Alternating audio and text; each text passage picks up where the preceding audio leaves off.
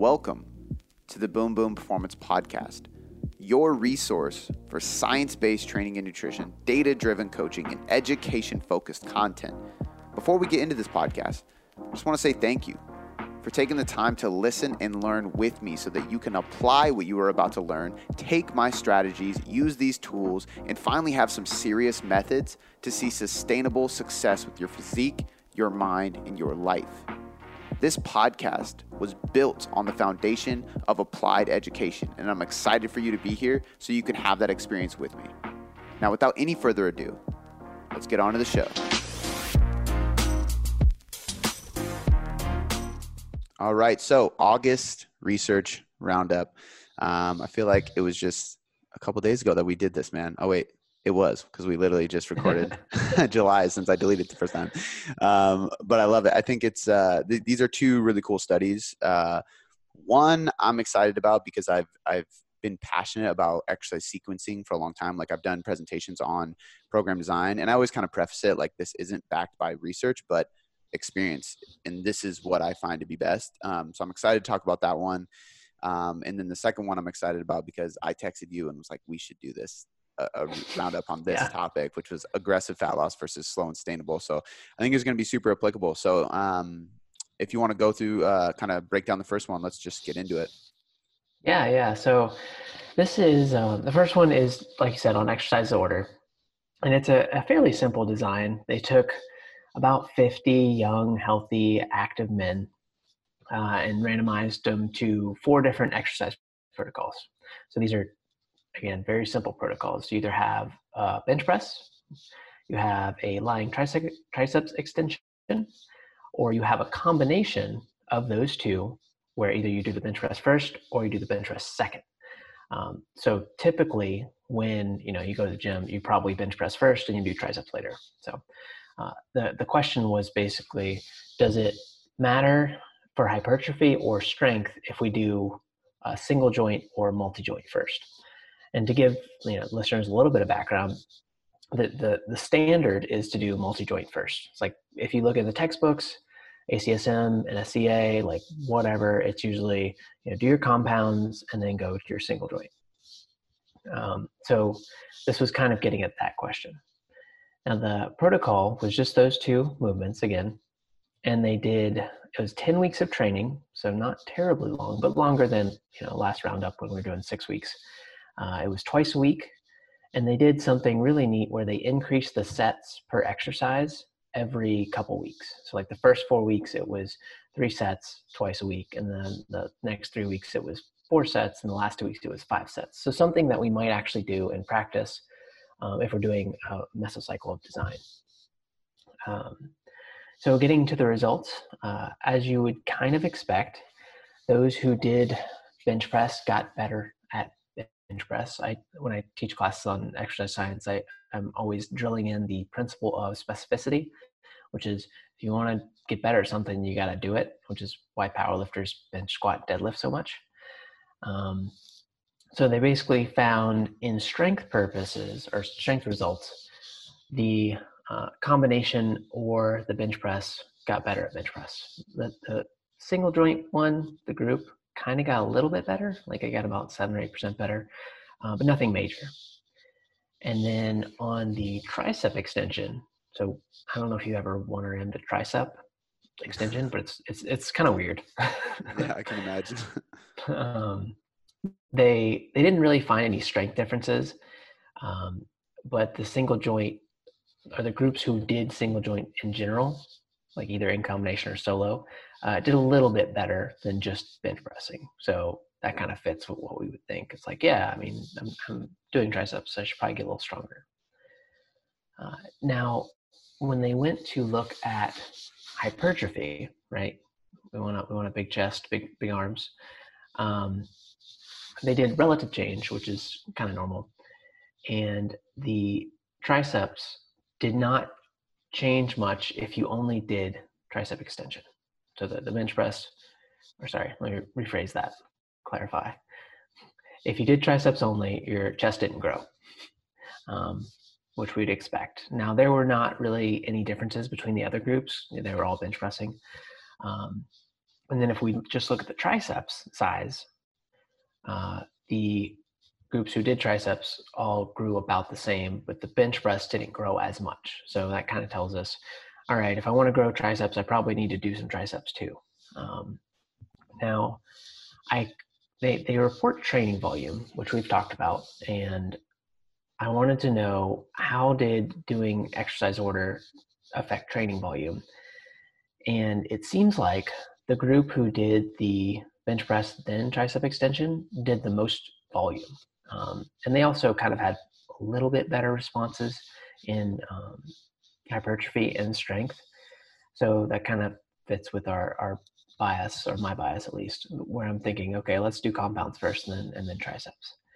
Um, now, it, it's funny because if you read the paper and you read, read my blog on it, I talk about this kind of war that's going on, and there's these two sets of researchers who are battling over like, do we even need uh, single joint movements? And you know, as a as a bodybuilder, I'm like, well, yeah, definitely. And so I kind of break it down and, and go through some of their research and, and stuff like that. But um, it's kind of interesting because most people want to do uh, different accessories along with their compound movements. Oh, I need five more. We can edit this out. I'll wait a sec. You give me the thumbs up. That way I don't start. You should be good. good. Okay.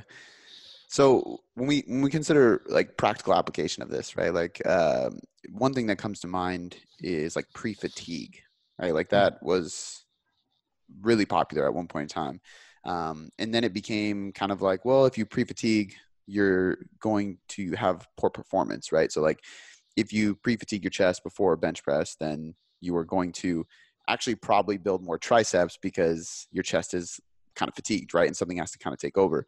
Um, mm-hmm. Do you think this study gave any more or less merit to that? Because there's still some people that that are uh, that promote pre-fatigue and think that it has application.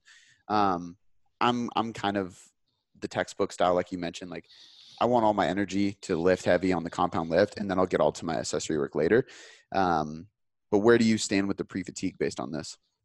Yeah, so I'm not a huge fan of pre-fatigue either. You just get so much more um, kind of results from the compounds. Like you hit so many more muscles. It's it's it's not going to help you as much to pre-fatigue. Now, it's probably not going to hurt you that much. Um, but I, I seldom use like a true pre-fatigue. Like if you went and did, you know, four sets of leg extensions and then you squatted, or you know, hamstring curls and then you deadlifted.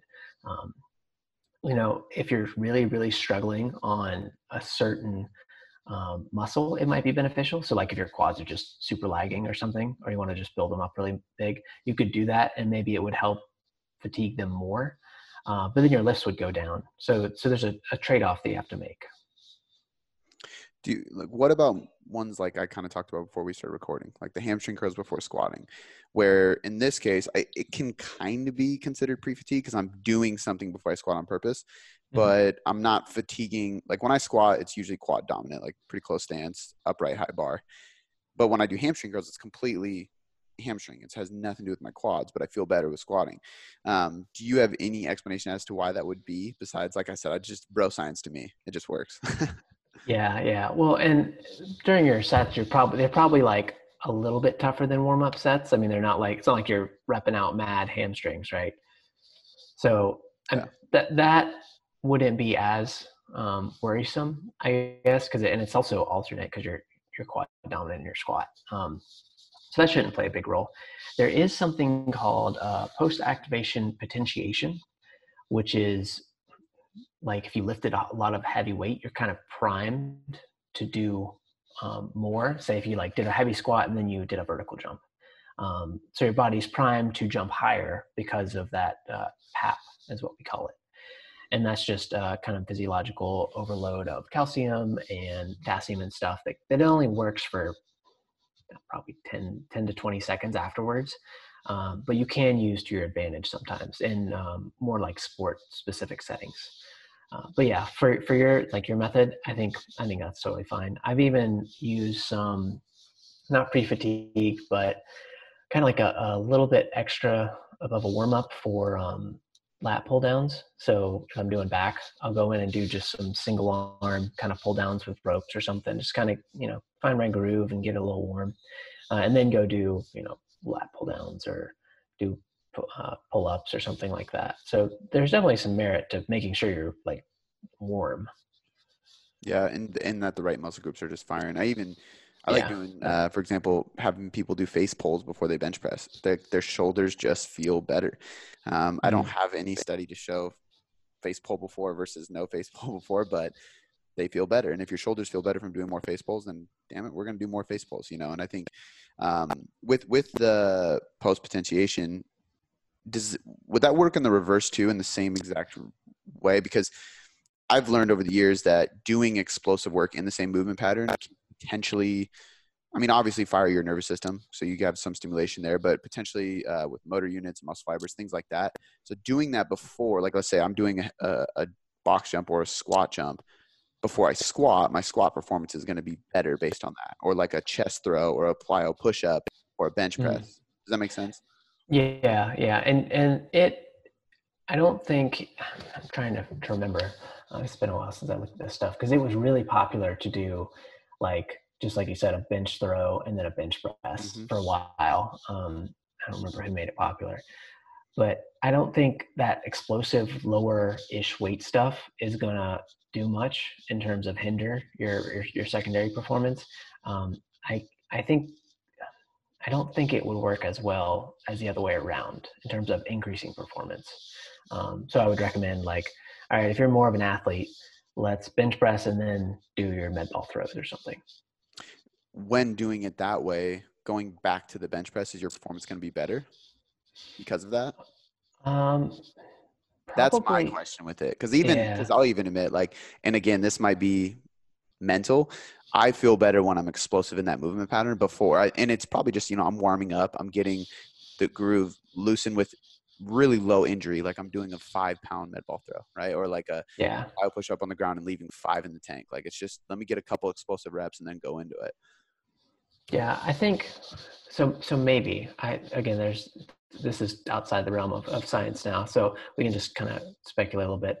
Um, you know, if it helps you activate that power that you need to get your bench press up, then yeah, I mean, it's not it's not going to hurt you for sure. Um, so whether the benefit is probably more dependent on you as a person, like, oh, this is what I really like. It helps me connect, you know, use my chest more or something, then go for it. I, I even remember using a technique, I, I, think it was called contrast. That's years ago. Again, yeah. I don't think this is proven, but like, I believe it was like you do like 90% of your one rep max, just one rep, right? Like one heavy rep, rack it, peel weight, and then do more. And then potentially you'll build more muscle on the the higher rep set that you do because of that heavy one rep prior? Yeah, so that's what I'm talking about with the the PAP is doing exactly that. It's like you do one heavy set or one rep or something, and then you back off and use it for um, for volume and, and normal sets. Um, but it only lasts like a little bit of time, so you have to be careful. Um, there's yeah, there's really not too much hypertrophy research on that. A lot of it's power based, mm-hmm. uh, which does seem to improve your power. Yeah. Um, okay, so so going back to the study before I keep kind of throwing random things at you. Um, again, going into like exercise order with other things, where do you think like wh- what do you think like the the practical application of this? Do you think it's like super useful? Were you were you excited about the results you saw in this, or is it just kind of reassuring you like, yeah, I'm probably doing things right? Like hit your compounds first, then go to the single joint. Yeah, so it, it's kind of confirming my biases. Now, there was a part, I didn't tell you about this, in the study where they found when they looked at the triceps, um, they found different hypertrophy magnitudes in different heads of the triceps. Um, so it, it, wasn't like significant and it wasn't very strong data. But there's beginning to be this idea, and fairly well supported in the literature, that you can hypertrophy certain parts of either a muscle or different muscle bellies uh, by altering maybe your range of motion or how you're holding your hands and stuff. And that goes back to the old school of like, no, you need to have a neutral grip, uh, uh, prone grip, and a reverse grip. And when you're doing your arms, for example. So I thought that was kind of interesting. Uh, there's a good review that I, I link up in the in the blog, uh, looking at um, range of motion and hypertrophy and stuff. So that was kind of neat. I think that's kind of similar to uh, the study Chris Barakat did, where basically I think it was curls, and it's basically just like flexed position of the shoulder, so like EZ bar curl, spider curl, something like that. Neutral mm-hmm. position, so just like a barbell curl, and then like a incline bench curl where your shoulders are in hyperextension.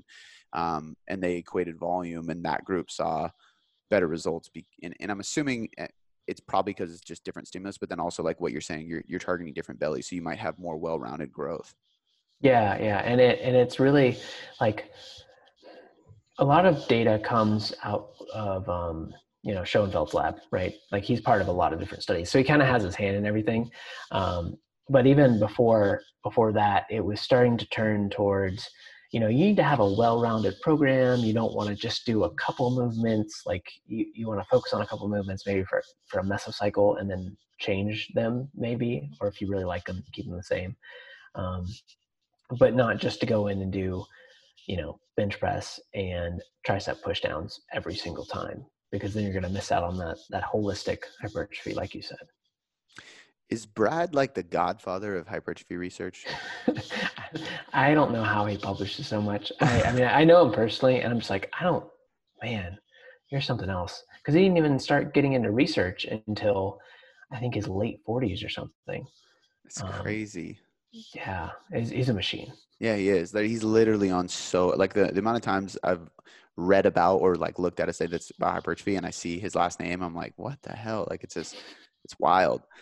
Um, okay, so like with I'm gonna throw out like before we wrap up this day, I'm gonna kind of throw out what my experience I've done, and then you can tell me like if it's supported by this or any anything else.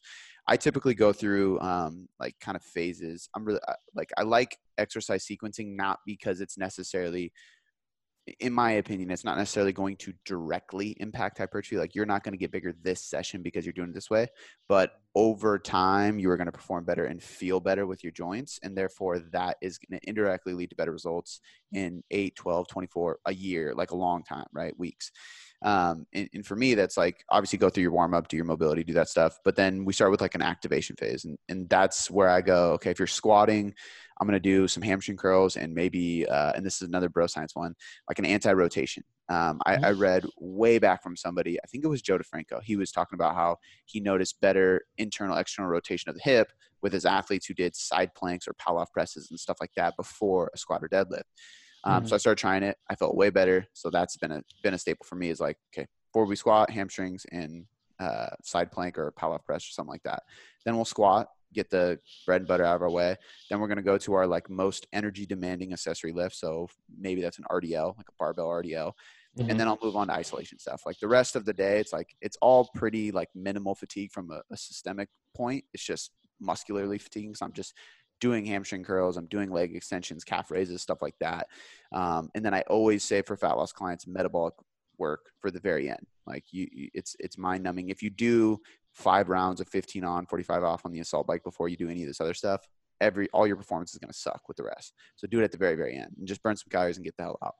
Um, yeah. And and I kind of do that with everything, right? So if it's a bench press, we're doing like face pulls and um, probably some kind of shoulder stability. Like I really like bottom up walks with like a light kettlebell just for stability. Mm-hmm. Bench press, and then we might go to a military press and a chin up, and then just some accessory work for our upper back, root delts, shoulder stuff like that.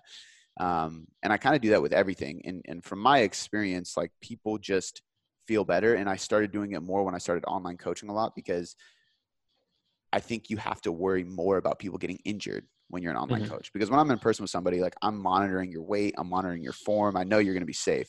But when I got in the online game, I was like, I really have to program this precisely because if I don't, people are going to get hurt. And I can honestly say that it's very rare that anybody ever gets hurt. Like in the last, I don't know how many years, I've had very little injuries at all and when they are like the ones I can recall, it's like a dude that's like, I know I maxed out, I wasn't supposed to, but I hurt my back, and it's like, all right, man, like I told you not yeah. to do rep max deadlift today, but that's okay, um, and I've done that.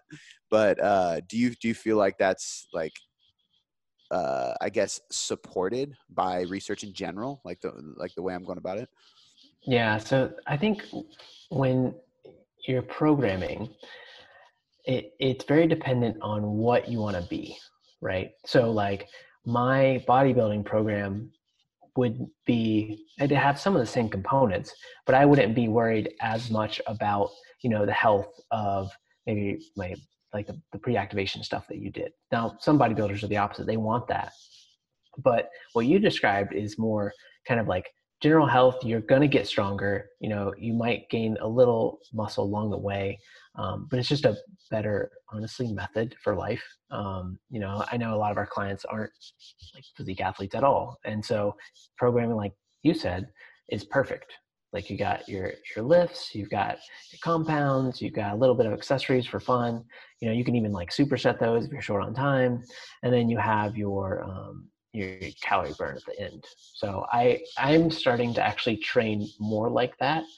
Um, just to, to focus a little more on health and get away from the you know old school or new school really bodybuilding stuff where you go so high volume and you're just trying to like inkle out every little thing I think I realized it more when I stopped training people in person. Because when I trained people in person, I was on the floor for six hours straight. I was mm-hmm. walking, moving. I'd jump up on the bar and like kind of stretch. Like you're just nonstop, right? So yeah. by the end of the day, like when my sessions were done, I'd get a lift in.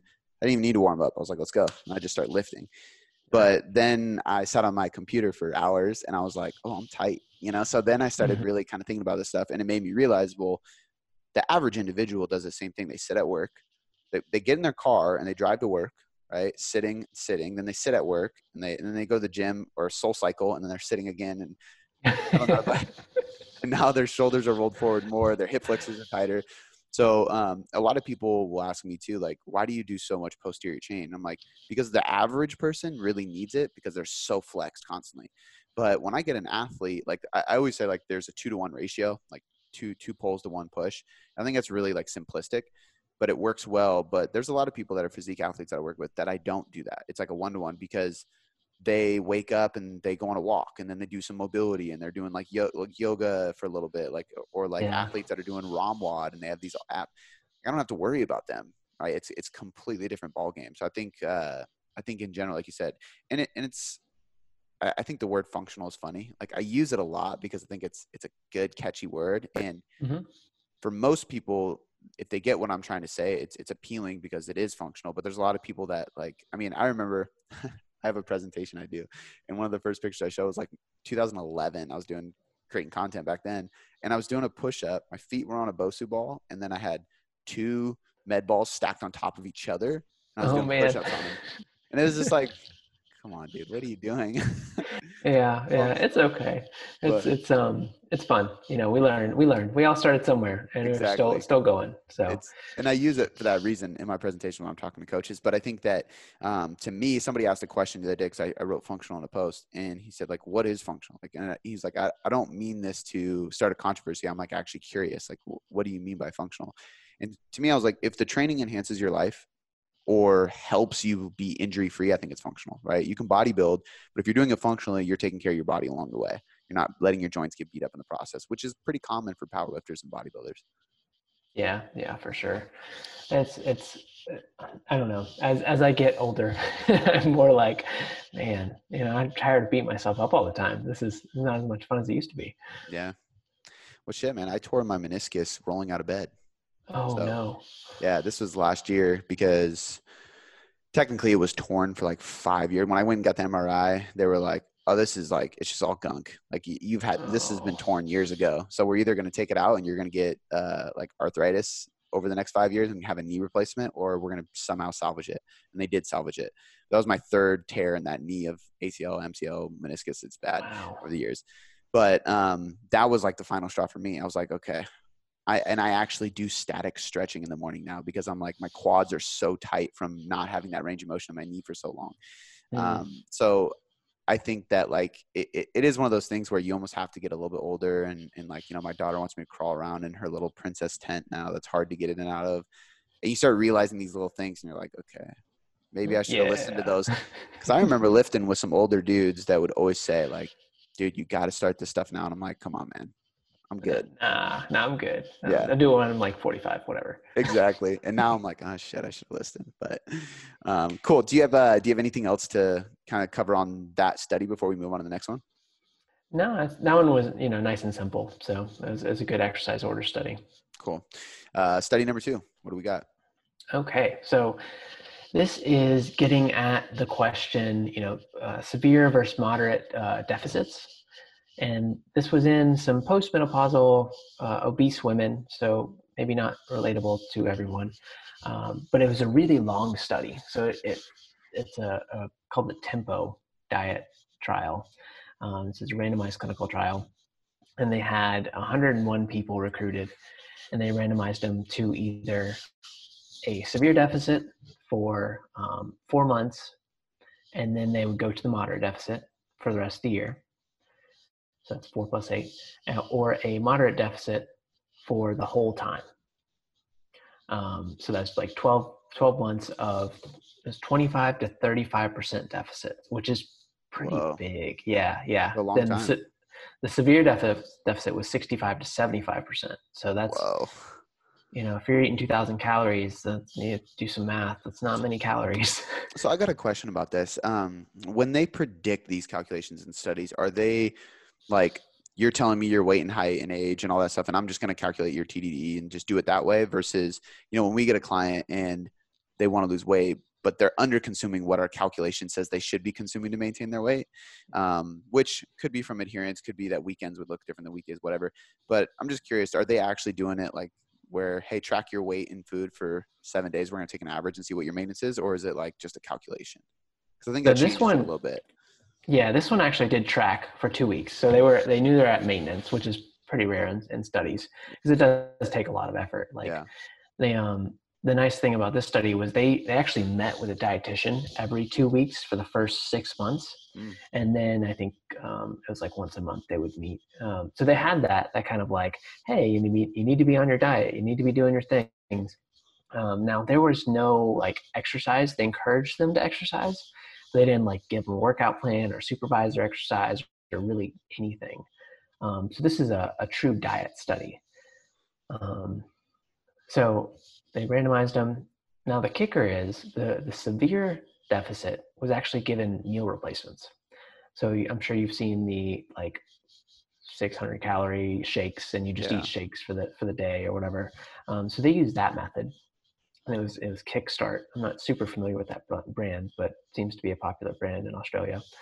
Um, and then the moderate deficit group followed the, the Australian Guide to Healthy Eating, and I was looking at their guide to healthy eating and the American guide to healthy eating. And I was like, man, Australia's got their stuff together because um, they recommend they recommend five five servings of vegetables a day, two servings of fruit, like five to six uh, servings of whole grain, and then two to three servings of lean meat um, and and like dairy, like lean dairy.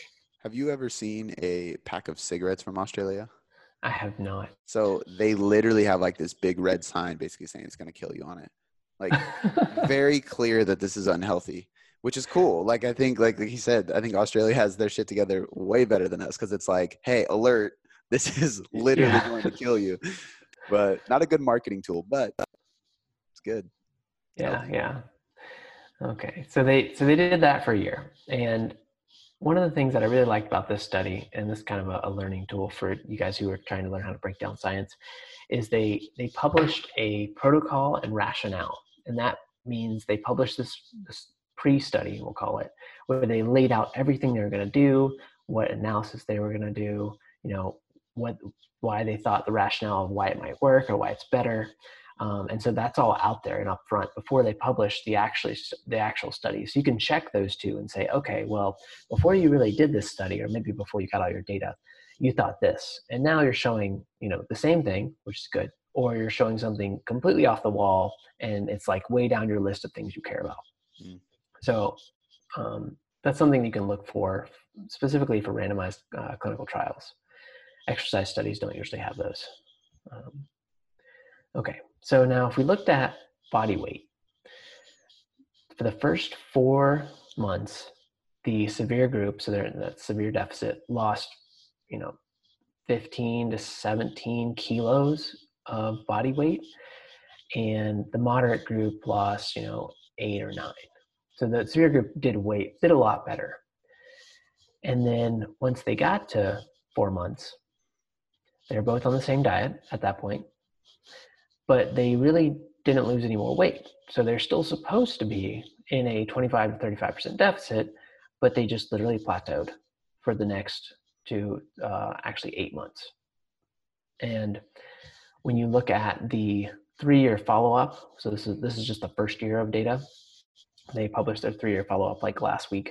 Um, they both gained back almost all of the weight, and there was like no difference between moderate or severe deficits. Mm. Um, so that's kind of, and we can talk about that later. Um, Which is, I think it's it's. I mean, I've I've talked about this too. I want to say like the the weight regain rate is like ninety five percent, like of people yeah. who lose weight will regain it at least once, right? They might lose it again and and be able to keep it off that time. Um, why do you think it is that both groups weren't able to keep it off? Do you think it's just a matter of like with a study they don't actually teach you principles it's kind of like just do this for this time being and then when it's over okay go back to life? Yeah uh, maybe. I just think you can only because these are obese like older women you can only do something for so long before it stops working. Mm-hmm. um, now since they met with a dietitian that helps but you know as as you've probably seen with clients it's like the first couple months are really good and then if they're going to fall off it's like then or they're just going to be good forever. Um, it's like once they stop seeing results, well, okay, now we need to adjust. Um, the main issue with this study is they had a dietitian, they had food logs, um, they were actually on one gram per kilogram of protein. They're recommended to take that, which is pretty high for um, for a study like this, at least. But they never reported any of the nutrition data, so we don't know like what they were really eating, and we can kind of tell from the body weight data that after four months, well, they, they weren't in a real deficit um, because they weren't losing weight. So that was kind of kind of unfortunate, but it did, you know, tell us a little bit of what we expected. Um, now, when we look at lean mass, right? So that's the the other thing we're worried about with severe versus you know moderate or, or more general weight loss is it, is am I going to lose a ton of muscle if I diet real fast? Um, and there was about a two kilo difference at month four, which is the end of their kind of diet phase, we'll call it. Um, so the moderate group preserved more muscle mass, but you know they didn't lose as much weight in general, so that's kind of understandable. Um, and then they also did MRI, which is the gold standard for um, muscle size. The previous study did that too. That's kind of why I picked it because I was like, oh no, this is this is a really good study.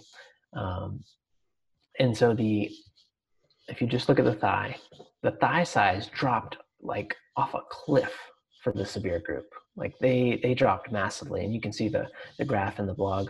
Mm-hmm. And then they come back up a little bit, um, but they're still well below the moderate group. So that's kind of concerning. It's like if we're especially in this population, if we're dieting, we don't really want to lose muscle because it's going to be hard for them to gain it back uh, right. especially if they don't they don't exercise. So, would you say that this gives rationale to say like, okay, you come to me, your goal is strictly fat loss. You really don't care about anything else. We should probably take a more aggressive approach because you're going to get more out of it. Versus, hey, I want to lose weight, but I want to be jacked afterwards. Like I want to hold on to every ounce of muscle. It's like, okay, we're going to take a slow, steady process because you have a different goal at the end outcome. Does that make sense? Yeah, yeah, and I think I think that's where I've started to go. Is you know when you have someone who's uh, you know obese or ha- has been overweight their whole life, it's like okay, well you have this opportunity to change where they're at for potentially a while. If you can get them to lose 20 pounds, 30 pounds, whatever it is, fairly quickly, yeah, they'll lose maybe a little bit of muscle, but you can put that back on with some resistance training or maybe they just want to you know lose weight and then you along the way convince them that hey don't you don't you feel better? Because your body feels better. Yeah. You know then you add uh, other stuff in later. Um, but but yeah i've had numerous clients just like we need to lose 30 pounds. We're going to go aggressive. Like as long as you can as hard as you can then we'll kind of as soon as you start to break we'll reevaluate. And i think that's why i I, I would say it's pretty 50 50, like whether I'm going with a more aggressive approach or not. But one of the reasons why I like a more aggressive approach is because I find, you know, four weeks of dieting is four weeks of dieting. So even if I put you in like a moderate deficit or a big deficit, you're going to feel it, right? It's going to be kind of mm-hmm. annoying. Like you're not going to have fun. So I'd rather get as much work as I can in before that, you know what I mean? Before that diet fatigue uh, kind of settles in. Now, on the contrary, people like myself or like some clients that I can think of, slow and steady works great because they want to keep their lifts up, they want to maintain muscle mass, and they eat like a bro anyway. So it's like, you know, make a little deficit. It's not that hard for me. I'll just eat more rice and broccoli or less rice and broccoli. Like it's just yep, it's really simple. Out. You're like, yep, that's gone. Okay, that's 200 calories. so literally, what I would it's like, okay, I'm just gonna eat, you know, one cup instead of two cups rice. Done. You know what I mean? It's super easy. So um, I think it depends on that. But I think what I would have liked unless you're going to get to this. So maybe you are. But what I would have liked to see in the study too is like uh, almost like psych evals along the way, like so you can kind of determine where the psych- uh, psychology of the individual is at throughout the study. At what points do does that fatigue and stress and bad sleep and things like that start to kind of kick in? Because we track those things with clients, and that's what kind of gives me the signal to say, you know, we need a diet break. Like we got to pull back a little bit, or like we're almost done with this cut. Like I know you're not there at your goal yet, but you're done. Yeah, yeah, yeah and they, they didn't they didn't do at least publish it. I think they they actually did it. They just didn't report it. Mm. Um, or you know, with big clinical trials like this, they split it up into like four or five different papers. So there might be a whole paper on just the psych wow. stuff, and then you can you have to. It's it's hard because you have to piecemeal. You're like, okay, so the first year you found this, and then the third year you found this, and then there's this other paper on hunger and appetite. Oh, and there's this psych paper too, and it's all the same, like the exact same people exact same outcomes, but they're all spread out. So so that's another difficulty when you try to interpret science. Yeah. Um, and let's see. So to put this into perspective, kind of like for the average client who trains, um, because again, we we want to keep our muscle, even if if your goal is just to be healthy. You usually want to keep your your muscle. There are two studies that I want to kind of refer to and so the first one we covered um, a couple of research roundups ago was the, the Campbell study, the refeed study, right? So go back and listen to that if you haven't, or read the blog. But they were in a 25% caloric deficit. Not terrible, pretty, pretty, you know, moderate, not super aggressive, but comparable to this study, you know, the, the moderate group at least. And they did it for seven weeks, and they they adhere pretty well. Um, and they were like I don't know, 20% body fat or something. But they ended up, because they were training, keeping almost all of their muscle. Like their lean mass didn't really change much if you remember the results of that. If you collapse the groups, so if you take the, the control and the refeed, and you just kind of say, okay, they're not that much different. We're going to combine them, um, which you can do in some cases. Uh, it gives you a better idea of like, what's the major effect of dieting for seven weeks? So they didn't lose much muscle. There's a study in um, female athletes, female physique competitors, who dieted for like 20 weeks and they were at like a 20, 21, 22% deficit. Um, and of course, they're, they're trying to hold on for as, as much muscle as they can. And they ended up not losing any, like after 20 weeks of contest prep. Um, that might be a little bit female specific, but that kind of tells us, hey, you know, if we train really hard and we diet really hard for a long time, maybe we won't lose that much muscle or any. I think a part of that too, and this is why I do like refeeds. Um, and this isn't all of it. Obviously, there is the potential, like you said, but I think adding in high carb refeeds and diet breaks can help replenish some of that glycogen because sometimes you're just flat. Like mm-hmm. I, uh, I was talking about this on the other podcast. It's funny because I so I got my chest tattoo and I couldn't train for a week and a half because like you oh, can't man. stretch your pec, right? So there was one day I came in and I did hundred leg extensions, like literally just I picked a weight and I was like, I'm just gonna go till I had hundred, but couldn't really train anything because I couldn't put a bar on my back, couldn't hold the deadlift, couldn't bench. Um, and so by the time I got back to the gym and I lowered carbs a little bit during that time because I just wasn't active, I told Eric, my coach, I was like, dude, like we might need a mini cut soon. I was like, I feel skinny fat. Like this is this is like I think we pushed the gains too far. And I was like talking, and as I got to the bottom of the email, I was like, honestly, just take this with a grain of salt because I feel like I just need to go get a lift. And he was like, dude, I do that every time I don't lift, and it's just funny. But my point being is, I felt like flat, like I just didn't feel good. And then as soon as I like trained, pumped my muscle up, and ate some more carbs, felt better, look leaner, weight stable. I was like, okay, I'm fine. Um, but I think that's like what I notice in dieting too is like I'll have people do pretty consistent refeeds, like leaner guys, and I, I work with some coaches and they'll ask me like, oh, is this like for like what reason are you doing this? I'm like, honestly, I'm just doing it so you get a pump again. Like I just want to keep kind of filling you up. Taste Every, the pump.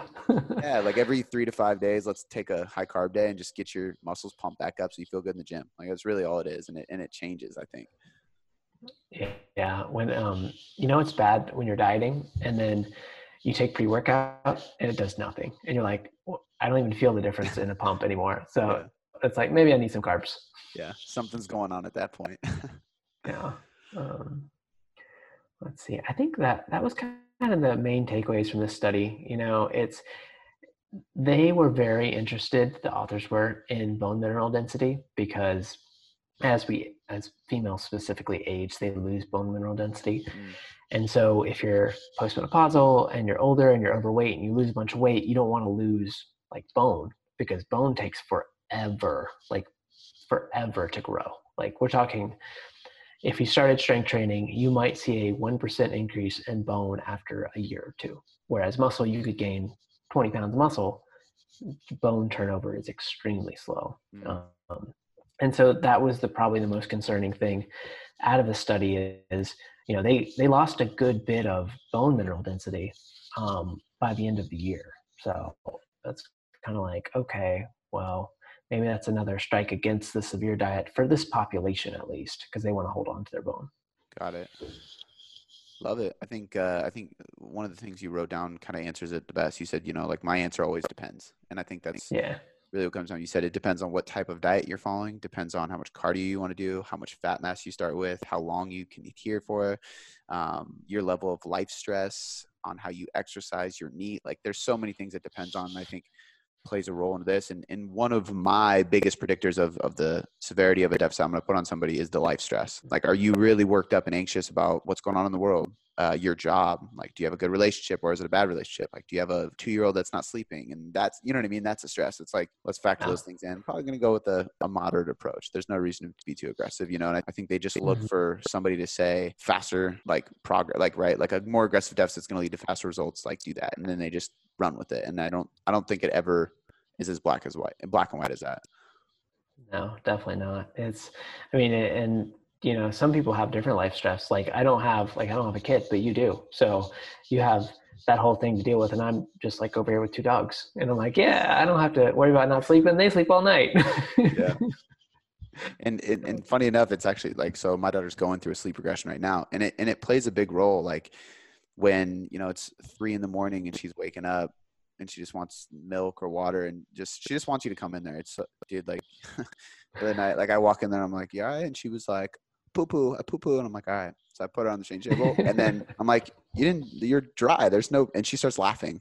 And I'm like, oh. you literally just tricked me into getting you out of the crib because you said you needed to get changed. And now she can talk. So she's like starting to, she's clever. But, um, but Sneaky. that messes with my sleep. And I, and I actually, I'm good about that because I learned my lesson right when we had her. I tried to just keep training as hard and often as I was. And I wasn't sleeping at first because she was waking up constantly um, when she was an infant. And I just, dude, I got to a point where I was like depressed. I was just so run down from being just beating myself up in the gym. And that's when I was like, okay, I need to adjust training according to what's going on in my life. And I think that's really important for people to understand. Yeah, because uh, you know, as we as, as, we've talked about, it takes so long to build muscle, mm-hmm. and really, if there's anything quarantine has taught me, it's that you you you retain most of your muscle. Like yeah. most of it, it'll come back pretty quick. Um, I was I was always kind of skeptical of the studies. We've done a couple studies on detraining and retraining, but like you know, six months into it, you're you're back to normal. Yeah, it's actually funny. I've seen a lot of people do like before quarantine, after quarantine, and like to show that like they're fine, like nothing changed, right? Um, and I think that's cool because I think it is like you might not be able to build as much muscle with bands and body weight, but you could probably maintain your muscle just fine. Like it's not the end of the world. Yeah, for sure. Well, cool. I think that concludes this one, man. I think uh, I'm going to link the for you guys listening. I'm going to link Brandon's Instagram in the show notes, my Instagram in the show notes. Go give him a follow. He put posts a ton of great content, um, and I will link the blog for this one in the show notes as well as the other research roundups in case you missed those. Um, and as always, if you have any questions, shoot us an email, shoot us a DM, let us know, and we're happy to help. Yeah, for sure. Before I let you go, I just want to say thanks. I seriously appreciate you spending this last hour or so with me, educating yourself to get better results.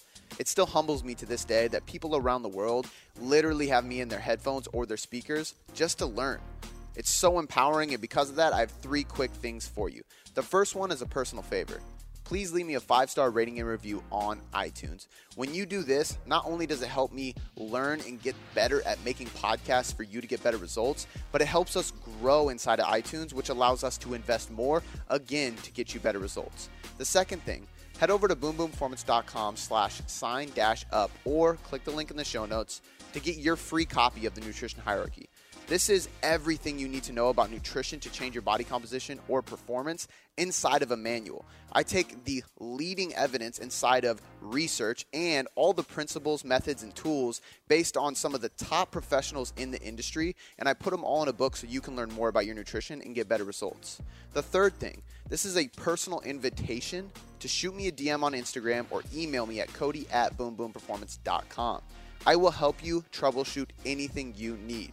This is literally an invitation to jump in my inbox and ask me anything you want and let me help you. All right, guys, that's all I got for you this time. I appreciate you being here, and I'll see you next time.